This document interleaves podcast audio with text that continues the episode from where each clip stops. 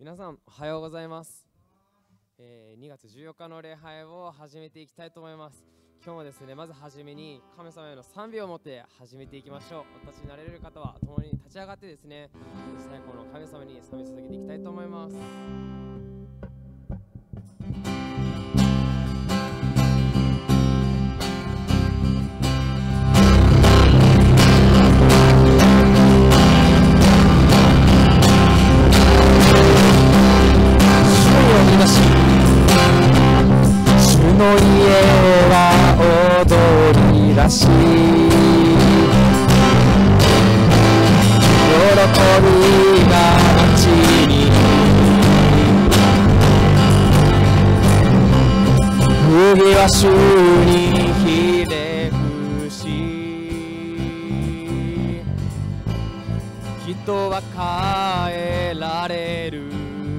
그.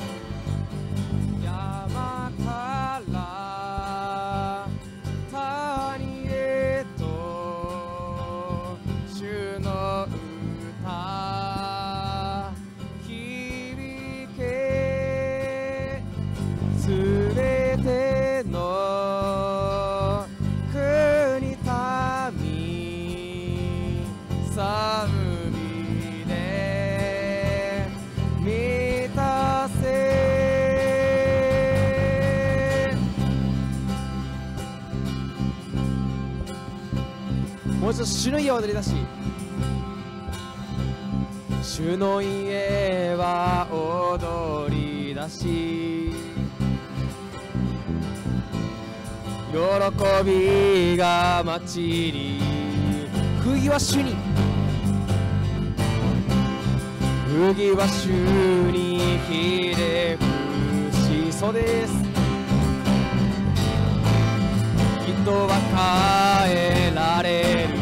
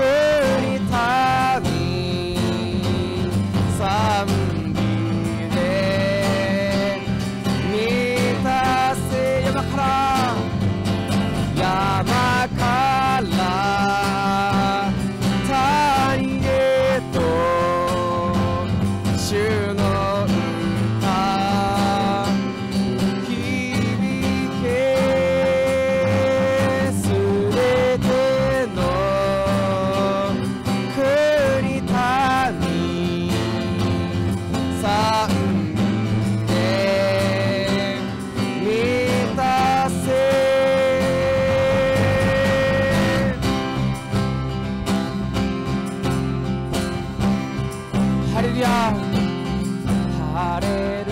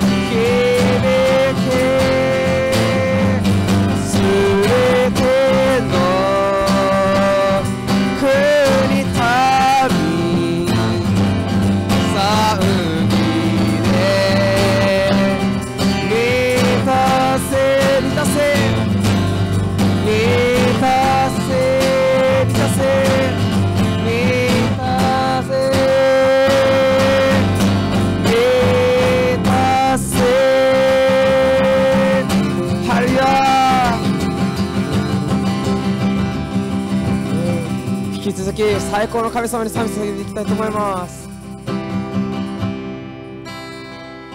神の子羊イエスよ尊き我が主よ。神の子羊イエスよ。が主よもう一度神の神の子羊エスよ。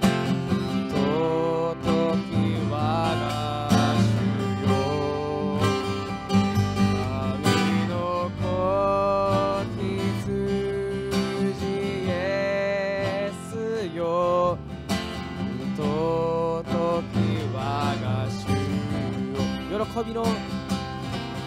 喜びの新しい歌をいつまでも歌います。主の力ある見技を。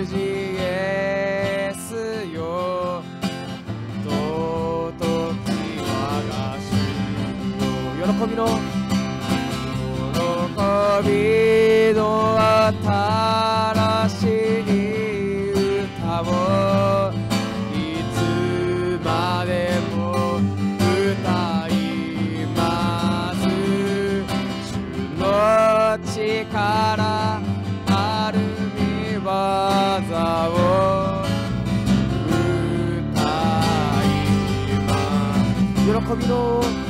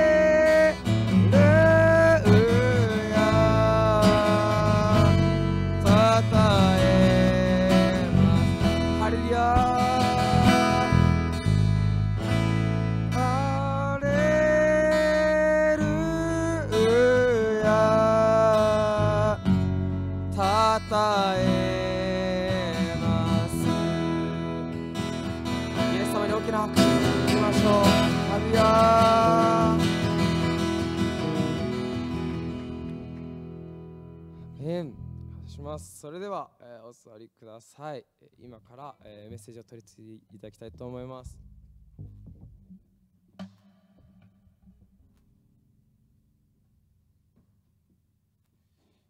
その前にですね本日の聖書箇所を読ませていただきます。本日の聖書箇所はマタイの福音書4章の11節8節から11節です。4章の8節から11節です。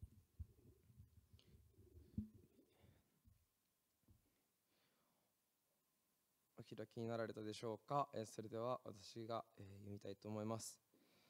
8節今後今後は悪魔はイエスを非常に高い山に連れて行きこの世のすべての国々とその映画を見せていったもしひれ伏して私を拝むならこれを全部あなたに差し上げましょう。イエスは言われた。引き下がれサタン。あなたの神である主を拝み、主にだけ仕えよ。と書いてある。すると悪魔はイエスを離れて行き、見よ、見つかいたちが近づいてきて使えた。えー本日は圧倒的な勝利者にパート1ということで小川先生にメッセージを取り次いでいただきたいと思います。よろしくお願いします。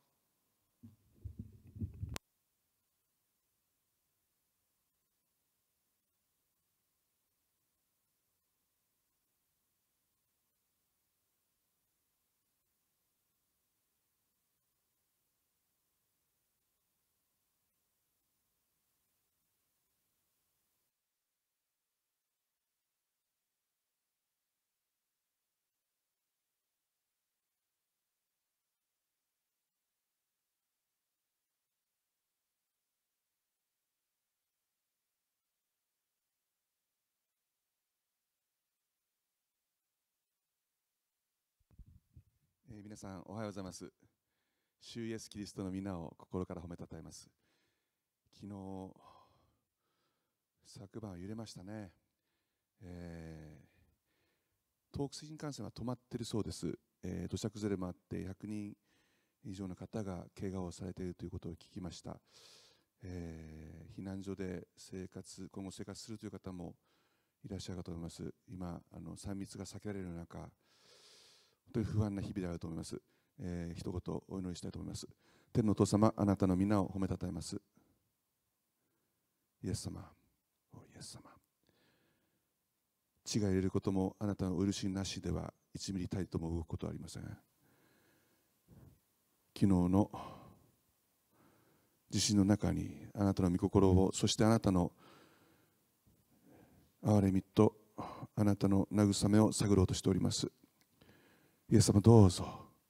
その地にあなたが御手を述べてくださってこれ以上余震がないようにまたこれ以上被害が拡大しないようにまた避難をされるまた怪我を負っている方のそのご家庭の上にもあなたの憐れみと慰めと癒しが豊かにありますようにイエス様どうぞ憐れんでください。あなたの臨在がその地その地で豊かにありますように感謝して主イエスキリストの皆を通してお祈りいたします。アーメン。感謝します。ありがとうございました。えー今日の本日のメッセージのタイトルはですね、圧倒的な勝利者に。今日のパート1です。パート1があるということは、パート2があるということで、え2回に分けて、たった4節の短いところですけども、本当に2回でも語りきれないんですけども、2回に分けて皆様にお届けしようと思っております。あの皆さんはですね、えー手書きの自分の字で書いた手書きの手紙っていうのを最近書いてますでしょうか、まあ、最近ではですね、まあ、年賀状ですよね。明けましておめでとうございます。でもこれも最近ではこう、えー SNS とか LINE とかメールとか、えーそのような形で「明けおめ」って、まあ一言で終わるパターンが多いらしくてですね。特に若者もそう若者もそうですよね。あの私たち自身も、えー LINE メール SNS を使う機会が増えてですねなかなかこう手紙で自分の手で自分の文字で手紙を書くという機会はあ減っているのかと思います。しかしですね実はあの郵政省がですねあるアンケートと、えーアンケートをですね幅広い年代層に取ったんだそうです。それはこの手書きで自分の字で手紙を書くという文化を大切に思い後世までその文化を引き継いでもらいたいと思いますか？という質問のアンケートを取ったんだそうです。そしたらですね91.5%の人がですねそうしたいって答えたんだそうです。つまり手紙を書くというその文化を大切にしてずっと引き継いでもらいたいって皆さん思ってるんだそうです。で面白かったのはですねこれ年代別の統計があってですね50代60代70代の方々よりも10代20代30代の方々の方がそう思いますそうしたいですっていう割合が多かったんだそうです。つまり全体で91.5%の人がそう思ってるっていうその91.5%の数字を押し上げているのは実は若い年代層であって若い年代層はより100%に近く手紙を書く文化を大事にしたいと思ってるんだそうです。これ意外ですよ皆さんね。でこのことが何を言ってるかというと実は若い世代の人もですね本当に大切な時には自分の手で自分の字で手紙を書いてるんだってことが分かるんです。例えばですね何卒まる教授の寛大なるご配慮をよろしくお願いしますとかですね。これ実はあの私が大学生の時に書いた手紙なんですね。教授にもう大意がやばそうでですね。何々教授何々何卒何々教授の温かなご好意をとか書いちゃったんですけども。なんとそれで単位が取れたんですね皆さん。とかですね。あるいはですね私と結婚していただけませんかとかですね。私はこれ手紙で書いてないんですけども、まあ、人それぞれ大切なことっていろいろあるかと思うんですけども。その大切なことは手書きでちゃんと思いを込めて伝えようとするんですね。聖書の中にですね、えー、パウロという聖人つまり伝道師がいたんです。でパウロさんという方はですね、まあ、いろんな迫害いろんな試練にあって石打ちだったり鞭で打たれたり晩年障害を持って実は目がかなり悪かったと言われています。あるいはこう体に震えがあったんではないかと言われています。だから字を書く時にはですねかなりこう不便な状態でですね、えー、聖書の中でローマ人の手紙というのがあるんですけどもローマ人に書いた手紙はですね実は代筆テルテオという人にですねその文を全部書いてもらってるんですね。しかし大切な文に関してはですねこれは私の自筆ですって私が書いてますってちゃんと書いてるんです。だからおそらくかなり字は大きくなってるし震えた字になっていたのかもしれません。だけど字がどうであろうとどうしても実質で自分の手で書きたいと願ったんですね。ピレモンへの手紙という小さい非常に短い手紙があるんですけども、えー、ピレモンという同労者にですね。自分のところにやってきた奴隷のその罪を許してやってほしい。その手紙の中でパウロはこれは私パウロの自筆ですはっきりと書いてるんです。つまり自分の手でたとえ字が震えててもたとえ字が大きくても私がどうしても書きたかった思いを伝えたかったっていうんですね。実はこの聖書というのもですねいろんな方が書いてるんですけど実は神ご自身が書いてるんです。そう聖書で言ってるんですね。ちょっと今日は第二テモテという手紙をちょっと開いていただけますか？第二テモテの3章。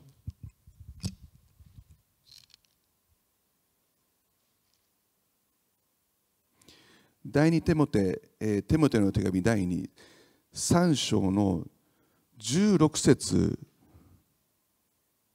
お開きになりましたでしょうか？第二テモテ3章16節 ,16 節。お読みします。聖書はすべて神の霊感によるもので教えと戒めと強制と義の訓練とのために有益です。ここで聖書はすべて神の霊感によるものでって書いてあります。この霊感というのはギリシャ語で息吹という意味です。自分の息を吹き込んでる。皆さん人間というのは神の息によって命をもらったんです。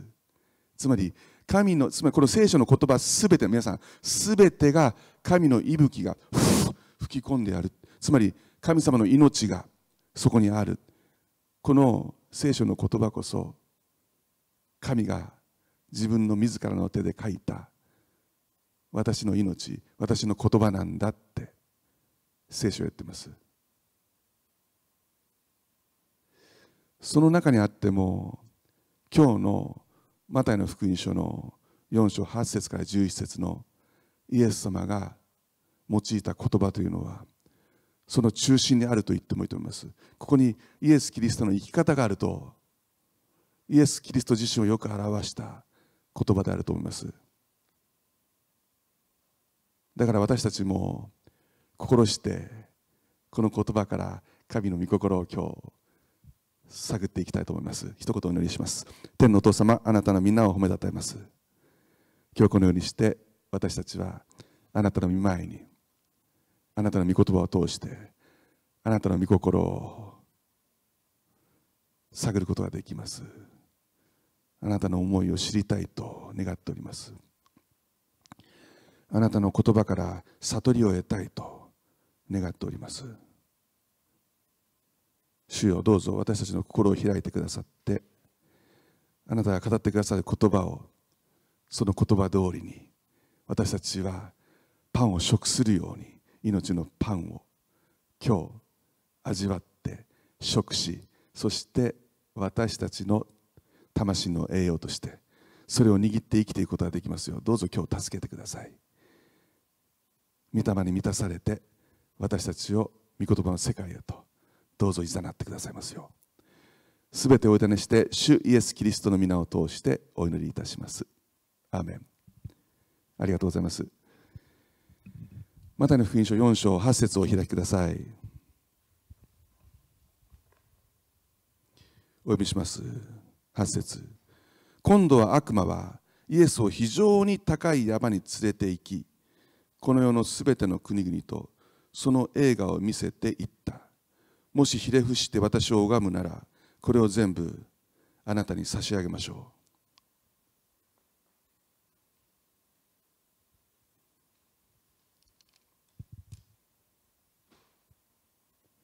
う。イエス様がですねバプテスマを受けたんですね。ヨルダン川で。わあ上がってきたら精霊が鳩のように下ってきてそして声を聞くんです。神の声です。これは私の愛する子。私はこれを喜ぶ。その後その下った精霊様がイエス様を荒野へと導きます。何もないとこです。石ころしかない。何もないところは神の導きと神の臨在それだけが頼りです。その中でイエス様は神に頼りそして神に導かれ神と語り神との深い交わりを持ったんですね。40日40夜何も食べなかったんです。しかしその40日が終わった時にイエス様は空腹を覚えたって書いてます。ここでイエスを試みる者がサタンが現れてイエス様を攻撃します。お前が神の子ならこのらの石をパンに変えろ。お前は神の子なら証明してみろ。パンに変えろよ。命令するんですね。しかしイエス・キリストは聖書の言葉を用いました。新明記の発祥から。人はパンだけで生きるのではなく神の口から出る一つ一つの言葉によると書いてあるって言ったんですね。私は神が言った。これは私の愛する子。私はこれを喜ぶ。その言葉をそのまま信じるんだ。その言葉の上に立つんだ。だから証明などする必要はない。私は神の言葉によって生きるんだ。そう宣言したんです。ところがサタンの攻撃は止まりません。今度は神殿の頂に連れて行ってそしてそこでここから飛び降りろ。ですね。身を投げろ。って言ったんですね。お前が神の子だったら身を投げてみろ。聖書の中に天使がやってきてお前を守ってそしてお前の足が石に打ち当たらないようにするって書いてあるだろうって言ったんです。サタンも聖書の言葉を用いたんです。新明記の6章です。あごめんなさい、えー、詩篇の91編用いました。お前が神の子だったら証明しろよ。この高いとこから飛び降りてみろよ。ヒーローになるぜ。やってみろよ。それで足が打ち当たらなかったら信じてやるよ。でもイエス・キリストは言ったんです。あなたの神である主を試みてはならない。とも書いてある。私は神を試すことはない。信頼してるからだ。試す必要などない。この言葉に生きてるから。だから私は神に完全に信頼するって言ったんです。ところがサタンはまた今日もう一度イエスを攻撃します。高い山に連れて行きました。市内山の頂上まで連れてったのかもしれません。そこからすべての国々が見下ろせるところでその映画を見せてこれらのものすべてあなたに差し上げましょうって言ったんですね。でも条件一つありました。もし私を拝むならもし私を拝むならひれ伏して。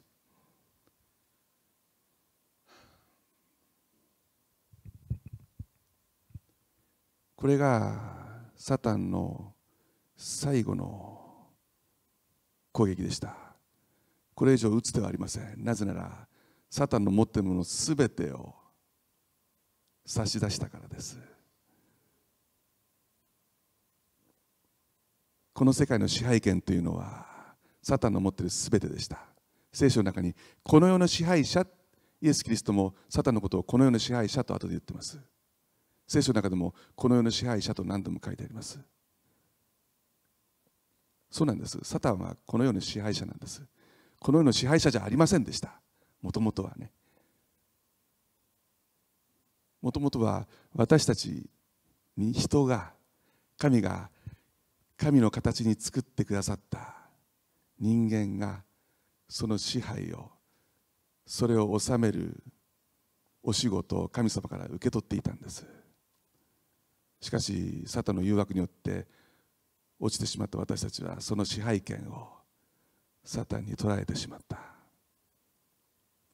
だから確かにサタンはこの言葉を言う権利がありました。私の持っているこの世のこの地の支配権をこの国のすべてをあなたに差し上げましょう。言ったんですね。もしあなたが私をひれ伏して拝むなら。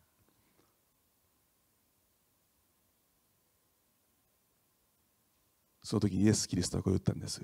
引き下がれサタン。アバイ聖天って言ったんですね。もう行けお前あっちに行けって言ったんです。皆さんはなりたい自分ってありますか？この間私が勤めている小学校でですね、えー、そういう職業アンケートを取ったんですね。どんな将来何になりたいですか？私びっくりしたのは YouTube YouTuber? YouTuber って人結構いたんですよね。面白いななんで YouTuber になりたいの？って先生聞いたらずっとゲームできるから。好きなもの買えるから。あれなんかこうずっとこうゲームしてゲームの攻略法とかそういうの出すんですよね。僕も見たことないんだけど。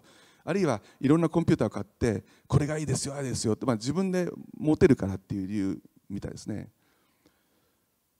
ああそうなんだ。でも中にはなんかこう嬉しいような夢があってですねプロサッカー選手になりたいとかですねプロバスケットボールプレーヤーになりたいとかですね科学者になりたいとかってみんななりたい自分があるんですね。先日私が担当する子供がですね小川先生って来たんですね小川先生。天才の特徴って知ってるってこう聞くんです。天才に特徴があるんだそうです。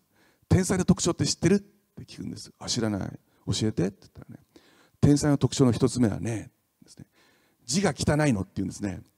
よっしゃーと思ったんですね。私すぐあの自慢じゃないですけど字が本当汚いんです。あのちょっと話長くなっちゃうかな。中あの小学子供が息子がね小学校5年生の時に林間学校行くんでなんか証明書がいるっていうんで、えっと、親からサインをもらってくれって言って私小川裕二って自分の名前書いたんです。で息子が持ってったらあの岡田先生って先生から「潤ちょっと来い」「先生はな親に書いてもらって言ったんだ」って言った言ったらしいんですね。で息子が「いやあのお父さんに書いてもらいました」って言ったら「これお父さん書いたのか。そうかもういい」って言って。それぐらい私ね字が下手なんです。これで一歩天才に近づいたんですね。で2つ目は？って聞いたらあのねだらしなくて整理整頓ができないのって言うんですね。よっしゃーと思ったんですね。あの私結構だらしないんですね。でこれで2つクリアしました。あとはって聞いたらですね協調性がないって言ったんです。つまり団体行動ができないって言ったんです。で私はあの協調性がないかどうかは分かんないんですけども結構人と違うことをしちゃうことが多いですね。今でも覚えているのはあの幼稚園私が幼稚園の時にですねあの幼稚園の先生がサンタクロース塗りましょうって言った時にみんなはこう赤で塗ったのを私だけ一人青で塗ったんだそうです。で覚えてないんですけども後で幼稚園の先生から母が呼ばれてですね「裕二君はちょっと病院に連れてった方がいいかもしれません」ってこう本当真剣に言われたんだそうです、まあ、協調性がないんですね。これで3つクリアしました。さああと1個あとは？って言ったら彼がですね左利きって言ったんです。ここでガタガタと崩れ落ちましたね私右利きなんですもしこれあの皆さん見てる方でですね左利きで字が汚くてだらしなくて団体行動ができなかったら皆さん天才かもしれません。なんて。だけどよくよく考えてみるとだらしなくて協調性がなくて字が汚くて天才になりたいんでしょうかね。まあともかくそれぞれ人はなりたい自分があると思うんです。例えばお金持ちになりたい。もう働かないで南の島に行って優雅に何もしないでのんびり暮らしたいとかですね。成功したい。社長になりたい。こうなりたい。ああなりたい。実はサタンが今までずっと誘惑してきたことはそういうことなんです。石をパンに変えられるだろう。石がパンに変わるというのは生活の保障のことです。食うに困んないように神様何とかしてください。あるいはここから飛び降りてみろもそうですよね。命の保証です。あるいは健康の保証と言っていいと思います。神様どうか私を健康にしてください。病気治してください。病気しないようにしてください。長生きさせてください。そして3番目は究極,、えー、究極です。成功することの保証です。神様なんとか仕事が大学が受験が結婚が私成功しますように。苦しまないでうまくトントン拍子に行きますように。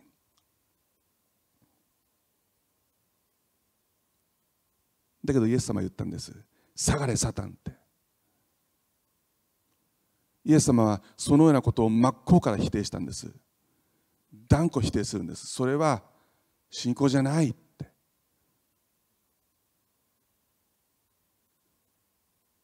サタン言ったんです。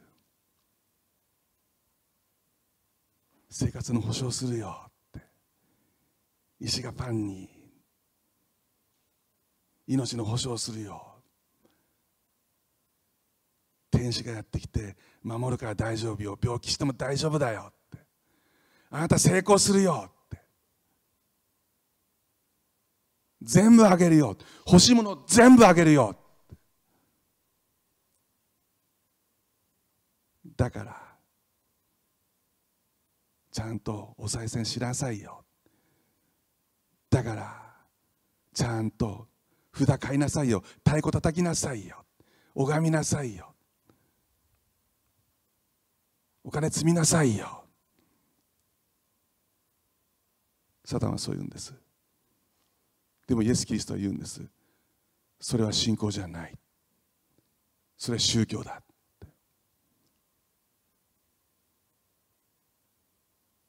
つまり何が言いたいかというとイエス・キリストは自分の栄光を望まなかったんです。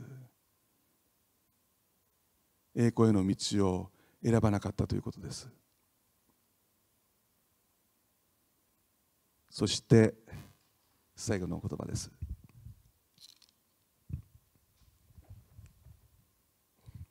9節イエスは言われた。引き下がれサタン。あなたの神である主を拝み主にだけ使えよと書いてある。と書いてあると言いました。これも新明記の6章です。皆さん一緒に開いていただけますでしょうか？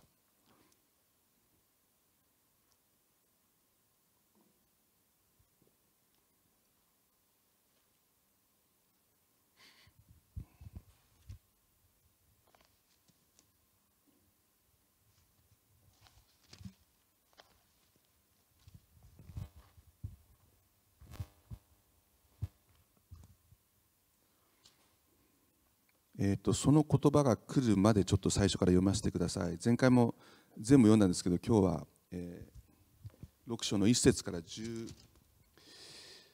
14節までお読みします。よろしいでしょうか？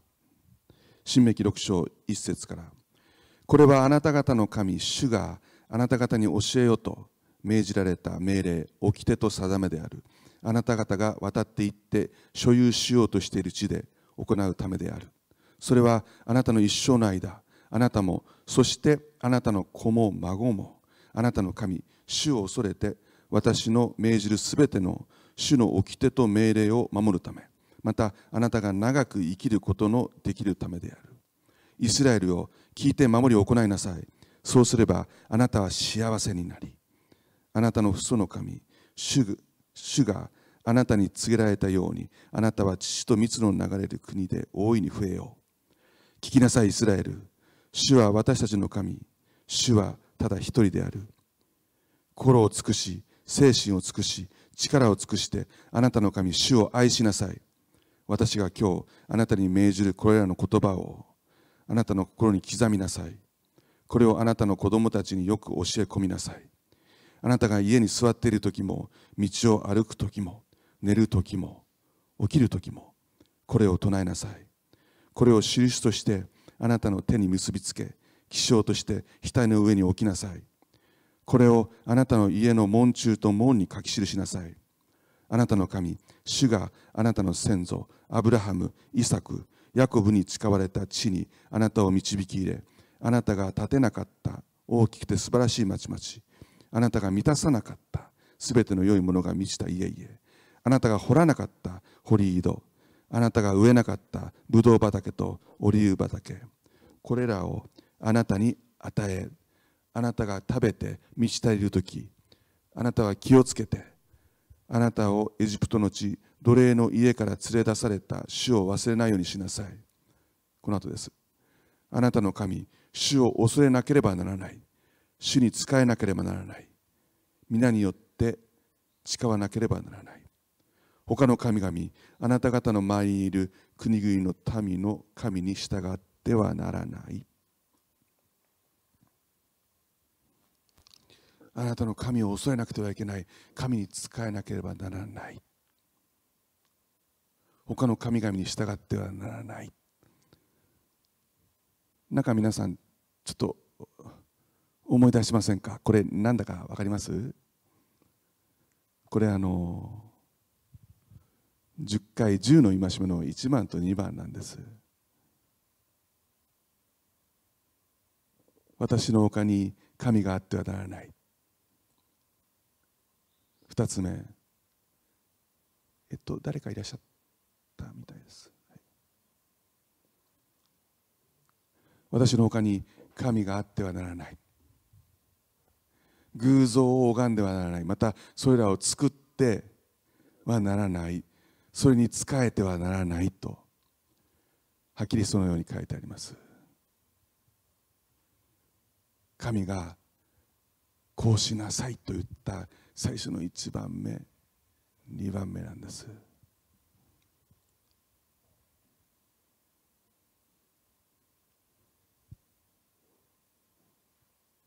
神様イエス様が言ったんです。私は栄光を受けるために来たんじゃないって。私は神を礼拝し神を崇めそして神に仕えるために来たんだって。皆さん今日2つのことを握ってください。一つ目安易な道は選ばないということです。簡単な道は選ばないということです。もうちょっと詳しく言うと結果往来は聖書にはないということです。もっとはっきり言うと工程を大切にするということです。皆さん結果を出されるのは神です。でも神が見ておられるのはその工程に導かれる動機とそしてその工程です。イエス・キリストは言ったんです。あなたの主である神だけを拝み神だけに仕えなさいって書いてある。そうすれば私は国々の王になるからとは言ってません。サタンは言ったんです。私を拝め。そうすればこれらのもの世のある世にある全てのものを差し上げましょうって。でもイエス・キリストにとって大切だったのは神と共に生きるということです。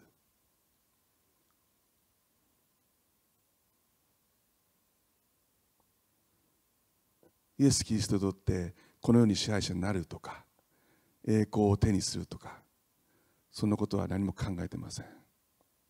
ただ一つ神を礼拝しそして神に仕えるということです。その皇帝に意義があるんだってイエスは言ったんです。サタンは言うんです。私を拝めばパンすぐ命も助かる。成功すぐすぐすぐもうあっという間に成功。私を拝めば。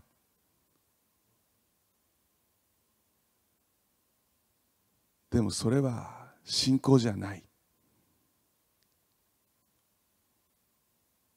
信仰とは皇帝です。イエス様と共に生きる皇帝にそこに喜びがあってそこに意味があるんです。先週詩篇の91編皆さん一緒に読みましたよね。ちょっともう一回開いていただけますか？神信頼の書。詩篇91編。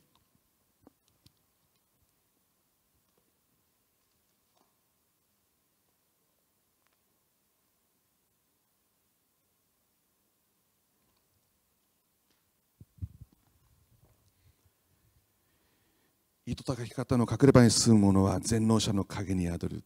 私は主に申し上げよう。我が酒どころ我が砦。私の信頼する我が神と。神に完全に信頼しますというこの詩なんですけれどもサタンは11節12節をまた13節を引用するんですね。誠に主は11節を読みします。誠に主はあなたのために見つかいに命じてすべての道であなたを守るようにされる。彼らはその手であなたを支えあなたの足が石に打ち当たることのないようにする。あなたは獅子とコブラとを踏みつけ若獅子と蛇とを踏みにじろうって書いてあります。ここにこう書いてあるだろうって。だから飛び降りてみろよ。天使が守るって書いてあるだろう。証明しろよって言ったんです。しかしもともとこの詩はですね人生の歩く工程を言ってるんであって飛び降りたらどうなるかなんて言ってません。すべての道でと言ってます。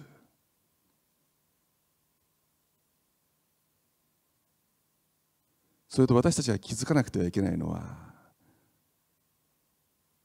獅子がコブラが若獅子が蛇がって書いてあります。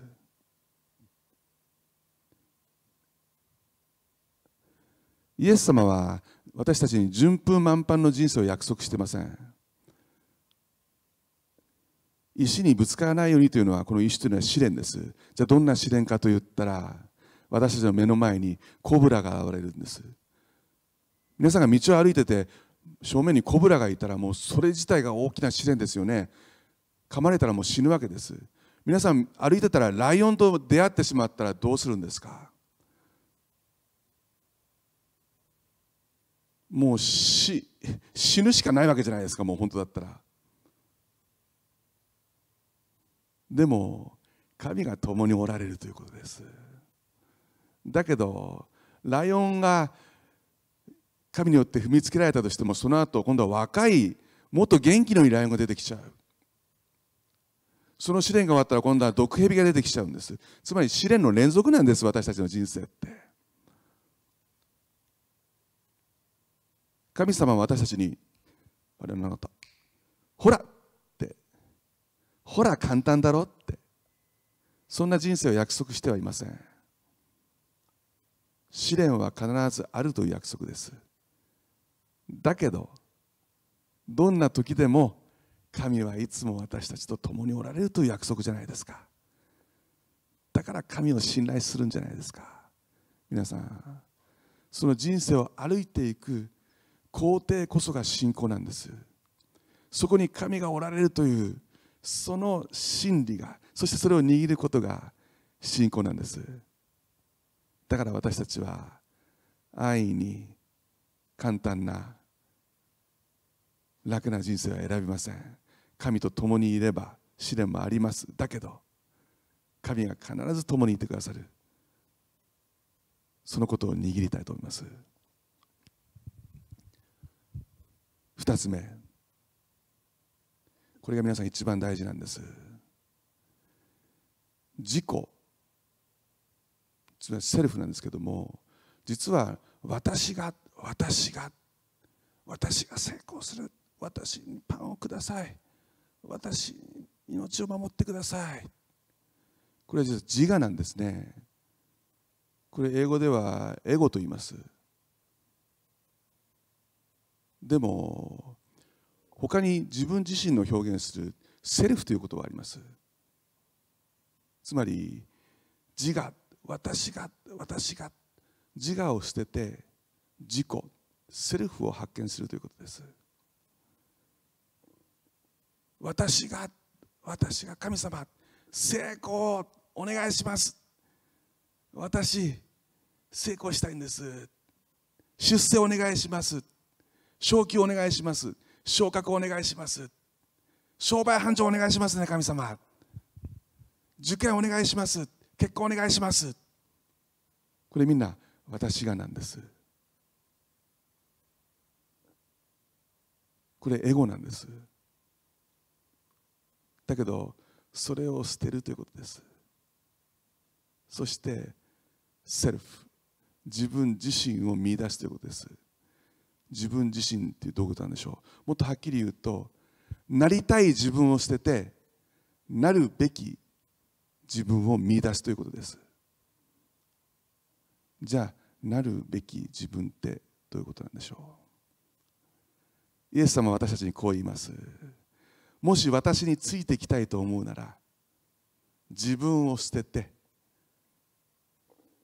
そして自分の十字架を背負ってそして私についてきなさいって言ったんです。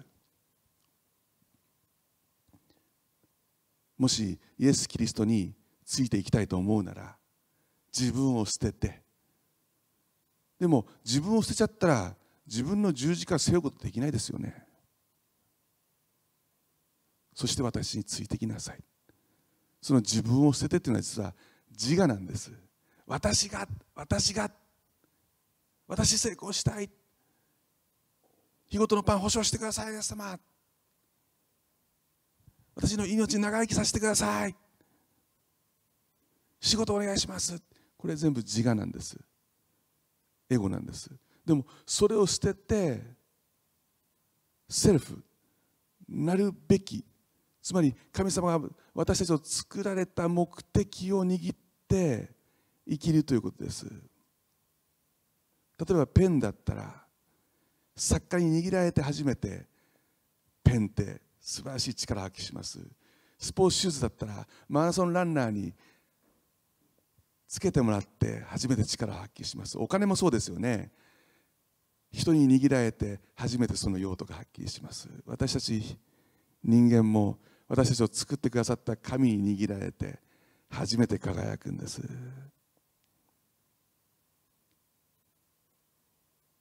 イエスも言いました。自分の十字架を背負ってって。自分の十字架を背負ってってどういうことなんでしょう。よく十字架を運命っていう人がいます。でもそれは違います。自分の十字架を背負ってっていうのは運命に従ってって意味ではありません。十字架ってその当時ローマ帝国に歯向かった人への一番最悪一番苦しい死刑の道具でした。つまり死ぬという予言でもありません。じゃあ自分の十字架背負うってどういうことなんでしょう？イエス・キリストは自分の十字架を背負いました。そして血を流して私たちの罪を背負って死んでくださいました。だけどそれは神の御心だったんです。神の願いだったんです。私たちを救うことが。イエス・キリストはだから死にまでもしたかったんです。それがイエス・キリストの十字架なんです。イエス・キリストは分かってました。その十字架こそが神の思いであること。つまり十字架を背負うというのは神の御心に従うということです。私たちは私たち自我を捨ててそして自分の十字架神が私たちに願っているその願いにどこまでも従っていく。それがセルフなんです。なりたい自分を捨ててなるべき自分を見出すということです。イエス様がそうでした。栄光をすべて捨てたんです。そして従う道を選びました。そう書いてあると聖書を言いました。それは私たちに話すんです。自分捨てなさい。そしてあなたが一番輝く。あなたらしくそのように作った神の思いを握って歩いていきなさいということです。皆さん今日十字架を握りましょう。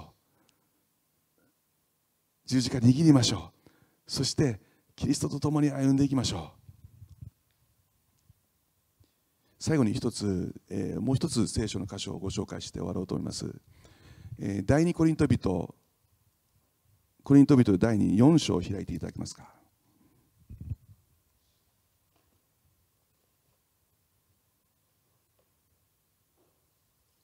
あ皆さんこれ来週あ来週は甲斐先生がメッセージですね。来週甲斐先生がメッセージしてくださいます。再来週またこの続きいきます、えー、第二コリント人あごめんなさい。3章だったか。あごめんなさい4章でいいんだ。第二コリント4章。5節からお読みします。第二コリント人への手紙4章5節。私たちは自分自身を述べ伝えるのではなく主なるキリストイエスを述べ伝えます。私たち自身はイエスのためにあなたあなた方に仕えるしぼめなのです。光が闇の中から輝き出よと言われた神は私たちの心を照らしキリストの御顔にある神の栄光を知る知識を輝かせてくださったのです。私たちはこの宝を土の器の中に入れているのです。それはこの計り知れない力が神のものであって私たちから出たものでないことが明らかにされるためです。私たちは四方八方から苦しめられますが窮することはありません。途方に暮れていますが行き詰まることはありません。迫害されていますが見捨てられることはありません。倒されますが滅びません。いつでもイエスの死をこの身に帯びていますがそれはイエスの命が私たちの身において明らかに示されるためです。アメン。私たちは神の栄光この素晴らしい神の言葉を栄光恵みを土の器の中に入れています。私たちの中に神がいらっしゃる。つまり私たちは土の器に過ぎないんだということです。神にとって私たちは本当に土。皆さん土の器ですからもう欠けがちょっと落ちれば本当にパリーンっていってしまう。器に過ぎないんだ。だけどそんな土の器も神が用いたもう時には豊かに豊かに用いてくださるということです。私の息子がまだ5歳6歳ぐらいの時だったと思います。あのウルトラマンティガっていう番組があったんですよ。ジャッジプシューっていうこうあれがもう大好きでですね。ウルトラマンティガにはまったんですね。もうビデオを借りてきてはジャッジシャッシャッとかやるわけです。それでですね100円ショップでですねあのウルトラマンティガの絵が描いてあるこういくつかこう分かれてる一つの皿があってですねそれを買ってきたらもう大喜びなんですね。もう毎回そのお皿です。おかずが何であろうとそのお皿。サラダもそこに乗せておかずもそこに乗せてご飯もそれに乗せて。毎日朝昼晩全部そのお皿。ずっと使ってました。あんまり使いすぎてどんどんどんどんウルトラマンの絵が剥げていくんですね。100円ショップですから。だけどずっとそれを使い使い使い。だけどそのうちだんだん大きくなるとポケモンポケモンを見るようなピカチュウの方が欲しい。だんだんベイブレードってコマのやつですよね。実際コマ買ってきたりなんかして。ウルトラマンティガは飽きてそのうちお役御免になってもう役目は終わってお皿は終わりました。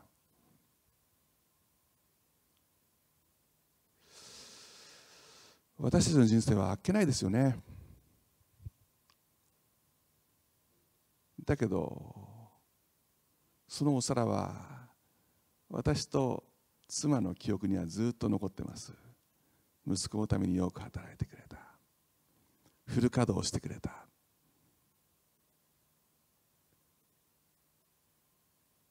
皆さん。人の人生は本当に儚いかもしれません。野の花のように咲く。風がそこを過ぎるともはやそれはない。その場所すらそれを知らない。しかし神の恵みは常しえから常しえまで主を恐れる者の上にあると神は約束します。神様に豊かに用いられる人生。それは神の記憶からずっと消えることはありません。永遠にです。私たちが心を尽くして神を礼拝しそして神に仕える時。人生は短いかもしれないけどもでも私たちの魂は神のもとに行きます。よくやってくれた。忠実なしもべだ。その後は永遠とイエス・キリストと共に生きることになります。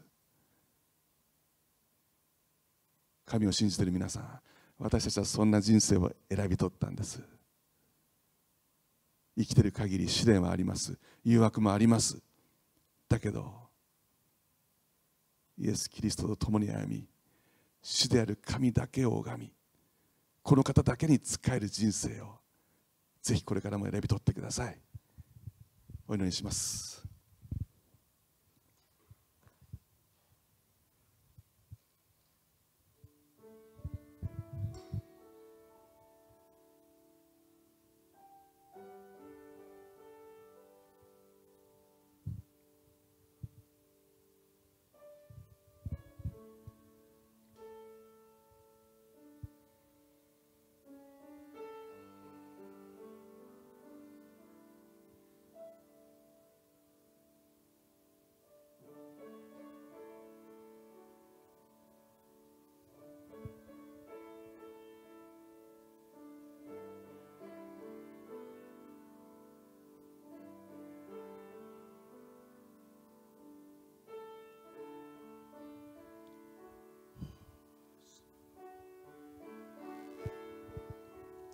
天のお父様あなたの皆を褒めたたえます。今日このようにしてイエス様御言葉からイエス様あなたのことを知ることができました。感謝します。あなたは言われました。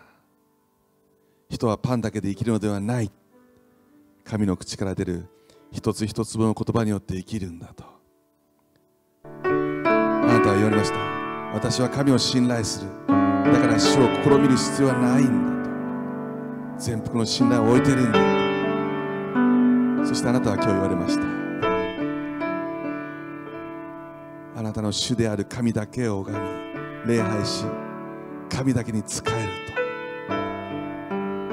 と。その仕えている皇帝にこそ私たちは喜びがありますそこに真理があってそこに生きる意味があるんです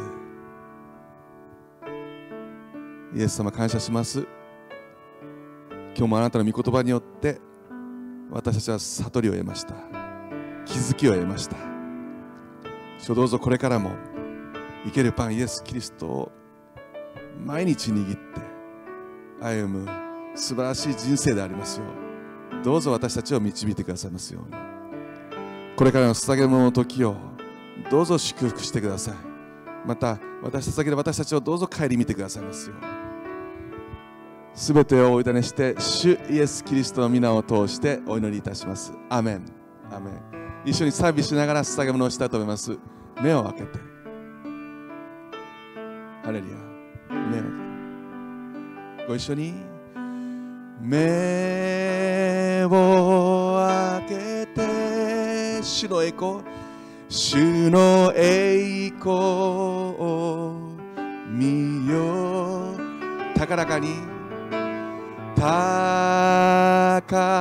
らかに褒め歌を褒め歌歌を一緒に告白しようあなたを愛します。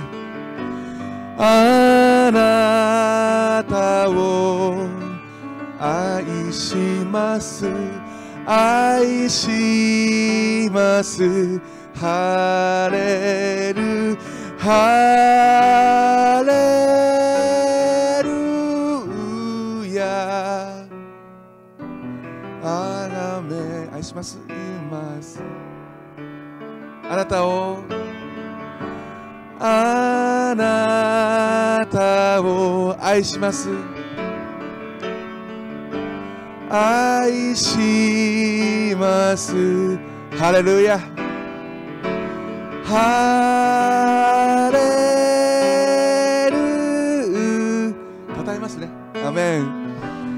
たたえます。お祈りします。天のお父様。感謝します。あなたを愛します。ハレルヤ。あなたをたたえます。今このような賛美の中であなたに捧げ物をできますことを感謝をします。後ほど捧げられる方の上にもあなたの祝福とまたあなたの報酬が豊かに豊かにありますように。どうぞこれらの捧げ物をあなたのご用のために増し加えてくださって御国建設のためにどうぞ用いてくださいますように。この1週間イエス様あなたと歩んでいきます。その皇帝に喜びがあります。あなたと歩んでいきます。イエス様どうぞ導いてください。感謝して主イエスキリストの皆を通してお祈りいたします。アメン。感謝します。どうぞお立ちになってください。昭栄賛美詩祝祷します。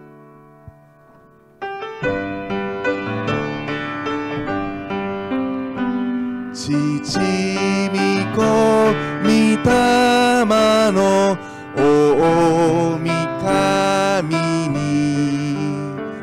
とこしえ変わらず見栄えあれ。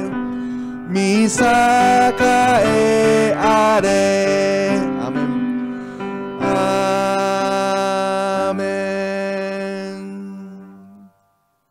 祷します。青木恋願わくは主イエス・キリストの恵み。父なる神の永遠の愛精霊の恩親しき交わりが今日ここに集っておられます。愛するスタッフの皆様と共にまたオンラインでご覧になっておられる愛する兄弟姉妹とそのご家族の皆様と共にまたこれを初めてご覧になっておられるまたいつも見ておられます愛する方々と共に今からの後常しえまでもありますように主イエス・キリストの皆によって祝福を宣言します。アーメン。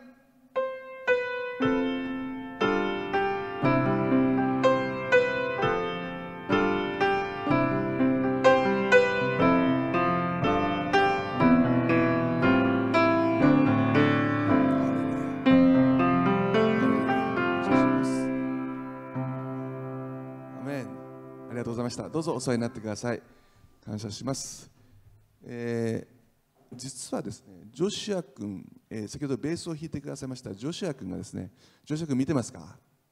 はい。えー、あさって火曜日から南アフリカの方に、えー伝道に行きます、えーちょっと場所が場所だけにね皆さん心配ですけどお祈りに覚えていただければと思います。一言お願いします。天のお父様あなたの皆を賛美します。ジョシュア兄弟が南アフリカにあさって旅立っていきます。あなたの導きによってイエス・キリストの栄光を表すために使わされます。あなたに使わされていきます。主をどうぞ。